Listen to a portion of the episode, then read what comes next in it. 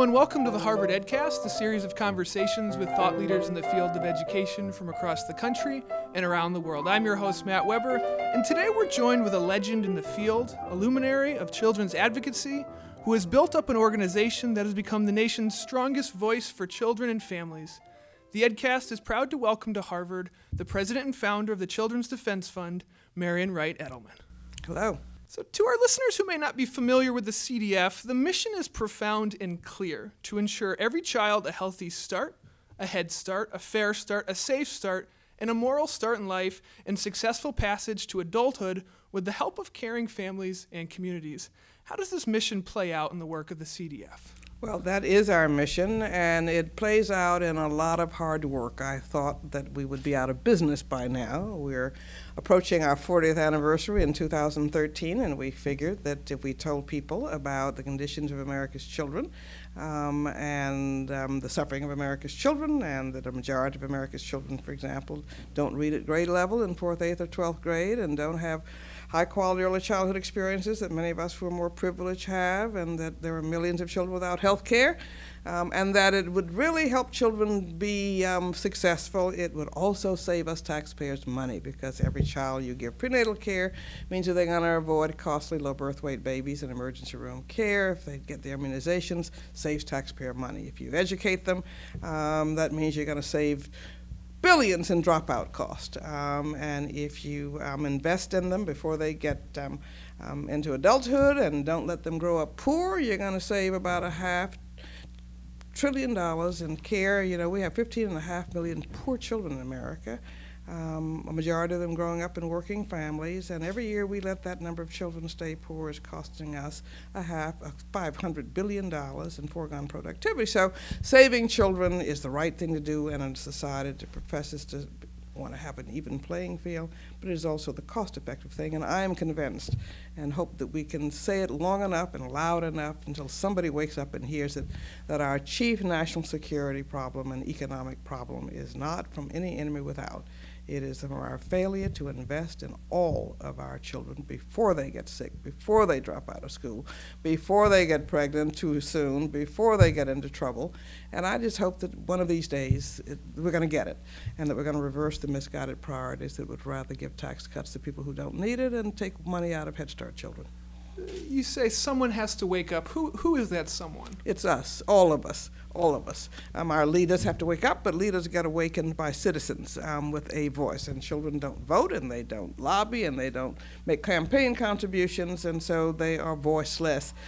And there are advocates like me, but we can't do it by ourselves. And it really has to be um, mothers and fathers and grandmothers and grandfathers and ordinary citizens who just think it's wrong um, for the richest nation on earth to let its citizens, its children, be the poorest group of citizens. So it's going to be a citizen's voice and a citizen's movement. if you look back on the Children's Defense Fund, they, uh, their milestones are countless, from increasing Head Start funding to organizing Stand for Children, launching Haley Farm. Maybe this is like asking to choose your favorite child. But was there a milestone that was particularly most satisfying to you over all these years? Uh, well, I think if you look at it, um, I think their framework of laws um, that um, we're very proud that didn't exist when we began. We were instrumental in getting the right of disabled children to go to school. And Head Start's expansion, obviously. The Stand for Children, which occurred in 1996, was an impetus for the Children's Health Insurance Program. And my son Jonah is now doing grassroots organizing and education reform. He carried it on to the next phase of building movement out in states, and I'm very proud of that. But often I say that you know, since social change is very hard and unglamorous, um, while I'm pleased with the laws, I'm pleased with the millions of children who've had a chance to get health care and Head Start and child care. And um, a lot of it has been all the things that you didn't ever hear about, the bad laws that didn't get, um, get enacted, the, um, the regulations that didn't get repealed, the budgets that didn't get cut, because it's just hard persevering scut work. But we've made a lot of progress, but boy, we have a lot of problems that we have to finish um, confronting. And that's not going to happen again unless we build movement. We know what to do for children. There are many best practices out there, but the challenge now is to move them to scale and into policy and into effective implementation so that no child in this country goes without health care. Now, we struggle very hard to make sure that children, um, all children, would get health care in the, in the Health Reform Act. Um, we didn't get all the reforms we wanted. We're still fighting a 50 state battle. but 95% of all children now have access to care. But getting them actually enrolled um, and simplifying procedures in every state um, is a big job. And so we've set out that goal of trying to get that done. But we've got new tools, but a long way to go. I'm curious, your educational journey could say a lot about a person, what they decide to do. You went to Spelman, then you to Russia, to Yale Law, and beyond. What has been the driving force behind your commitment to education, and why children? Why children? Why not children? I guess I think I do. Um, um, children of the future. Um, I think that all of us are put on this earth to make sure that we leave it better for the next generation, and it's very sad right now that this may well be the first time in our history that our children won't do as well as we did. And I'm particularly concerned as a black mother um, that black children are moving fast behind um, with this cradle to prison pipeline and the growth in poverty and illiteracy. But our children generally are not doing as well as we did, and we have got to readjust our values and our priorities in this nation. But education was always valued in my home, um, and books were always there. We didn't even have a second pair of shoes. My father and mother read, and we were expected to read, um, and we were expected to achieve, and we were expected to achieve in order to give back because they really believed that service is the rent you pay for living. So I do what my parents did. My mother took in 12 foster children after I left and raised them. Um, but it was about service. And so I realized I do exactly what my parents do, I just did it on a different scale. And I've always had very strong role models and mentors. And when I went to Spelman College, um, there was Dr. Benjamin E. Mays, who was the mentor for. Um, all of us and for Dr. King and for generations of young people. And I was very lucky to have Howard Zinn come in as a freshman with me as chairman of the history department. And he was a very important force in my life. So I've been very lucky. I've had great people, um, and it has, that has converged with great historic events. And to be where I was, when I was, and who I was with these wonderful people and historic events has just been a blessing. Yeah, so speaking about the historical events you've been part of, uh, having been part of the civil rights movement and now the movement to reform education, what are the similarities and differences between the two? Well, the, the, there are phases and movements, and, and the civil rights movement obviously was extraordinary.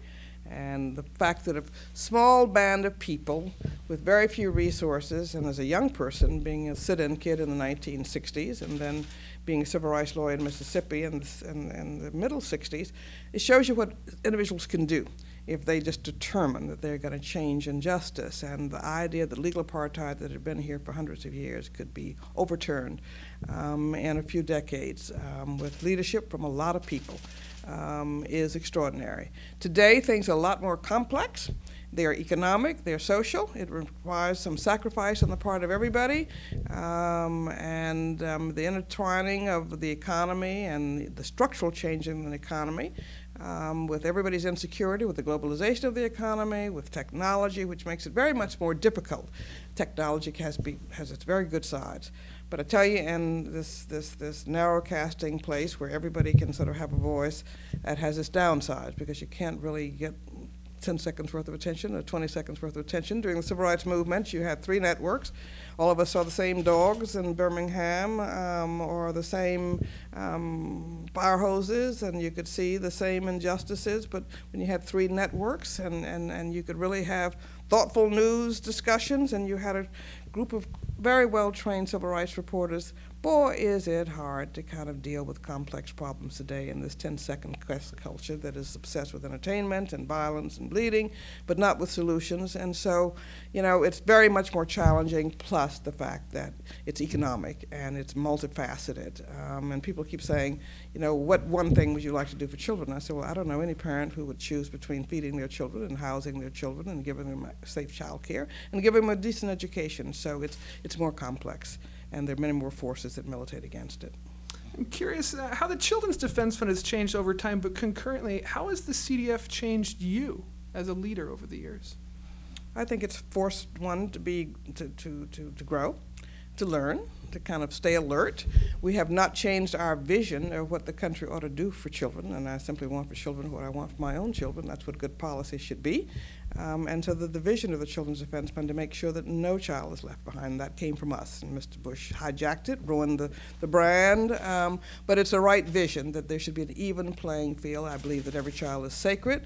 But what we do is that we do change um, strategies, and you have to stay fresh, and you have to stay creative, and you have to sort of be attuned to changes all around you. And so you go through different phases, and institutions go through different phases of development. And in the first 10 years, um, and in fact, we started here in many ways out of the Harvard Ed School, and many of our first staff were here, um, and started over in Cambridge um, on Cambridge Street on the corner of Prescott, um, and we were defining the needs and, and of children because they were invisible. And the first big publication was a two-issue edition of the Harvard Education Review, which laid out the rights of children. Hillary Rodham Clinton, she was not Clinton then, wrote a piece on the rights of children, and there was that was a defining period. And for the first 10 years, we defined the problems of children out of school, um, the problems of school discipline, children in adult jails, children without homes, children in the mental health system. And so it was a de- definitional period of, of, of raising awareness that we were not what we thought we were, and that there were millions of children being left behind in this country. Then we began to experiment with how you change it at the national level, at the state level, and started opening up state offices in places like Mississippi and to build that state base. And then we began to try to talk about how you organize people, um, because after a while, after 10, 15 years, it's pretty clear that, you know, children's movement was very, there wasn't a children's movement, it was very fragmented. The child care people didn't talk to the juvenile justice people, didn't talk to the child welfare people, so you had to figure out ways of getting them all together. But even if you got them all together and tried to teach them how to become more organized, um, self interest prevails. Um, we knew we had to reach out and mainstream children's issues. And so, in addition to trying to organize the converted, we were trying to convert the organized, and we began to reach out to the mainstream faith denominations, to women, um, to the business community to say, hey, it's in your self interest. You want a future workforce? And we need to say that right now to this country. You may not like these poor and black and Latino children, but they're going to be a majority of your child population and workforce by 2019. Get on with it. I mean, so it's cheaper to sort of educate them than, not to sort of educate them, it's cheaper to educate them well um, than to put them in prison. And states are spending three times more on average per prison than for public school pupil. What a dumb investment policy. And so we've laid out all these things. We spent a lot of time in trying to show people that we know how to solve these problems, that they're best practices and that they're solutions.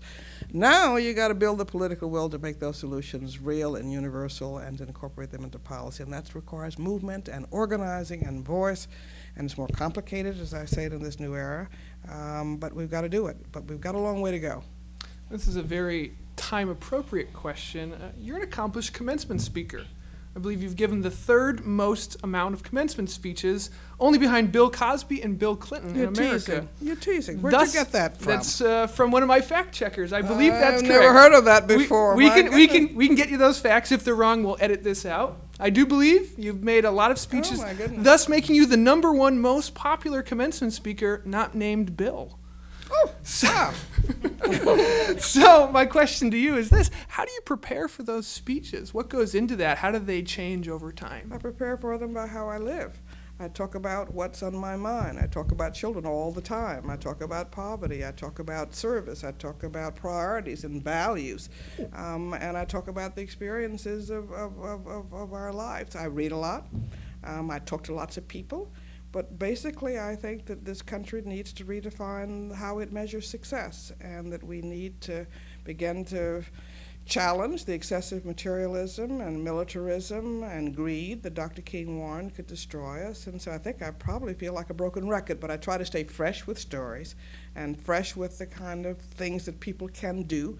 And while I lay out a lot of problems, and I'll constantly draw on my childhood experiences, um, I try to say, here's what you can do um, to make this country what it says it wants to do and how we can begin to redefine success in this country. And I find young people listen.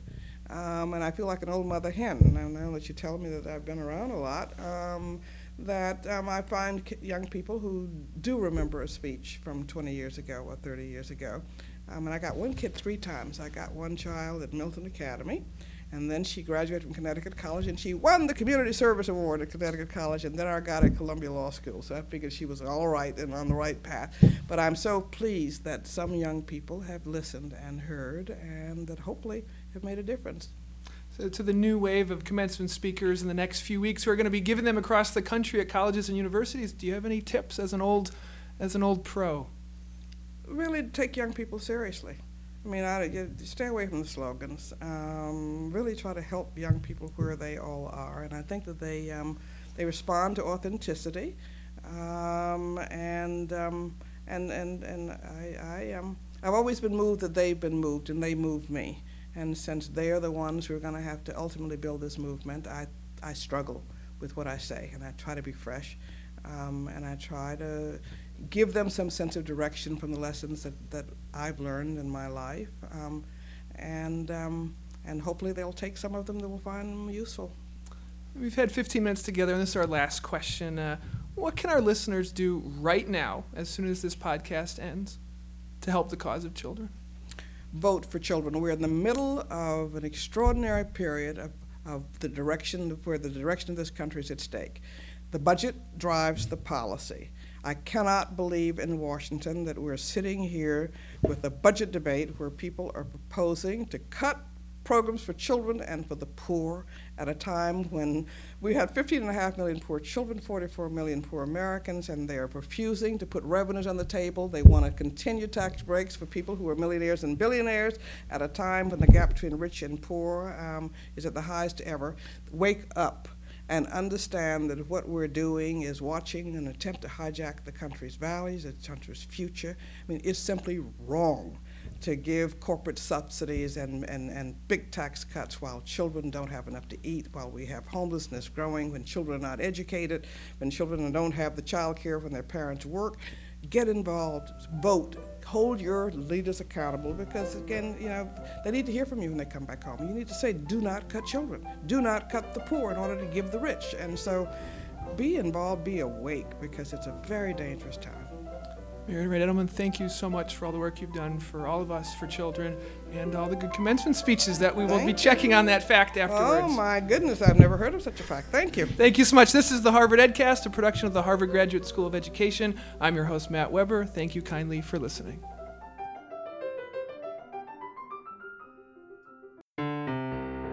The Harvard Graduate School of Education, working at the nexus of practice, policy, and research.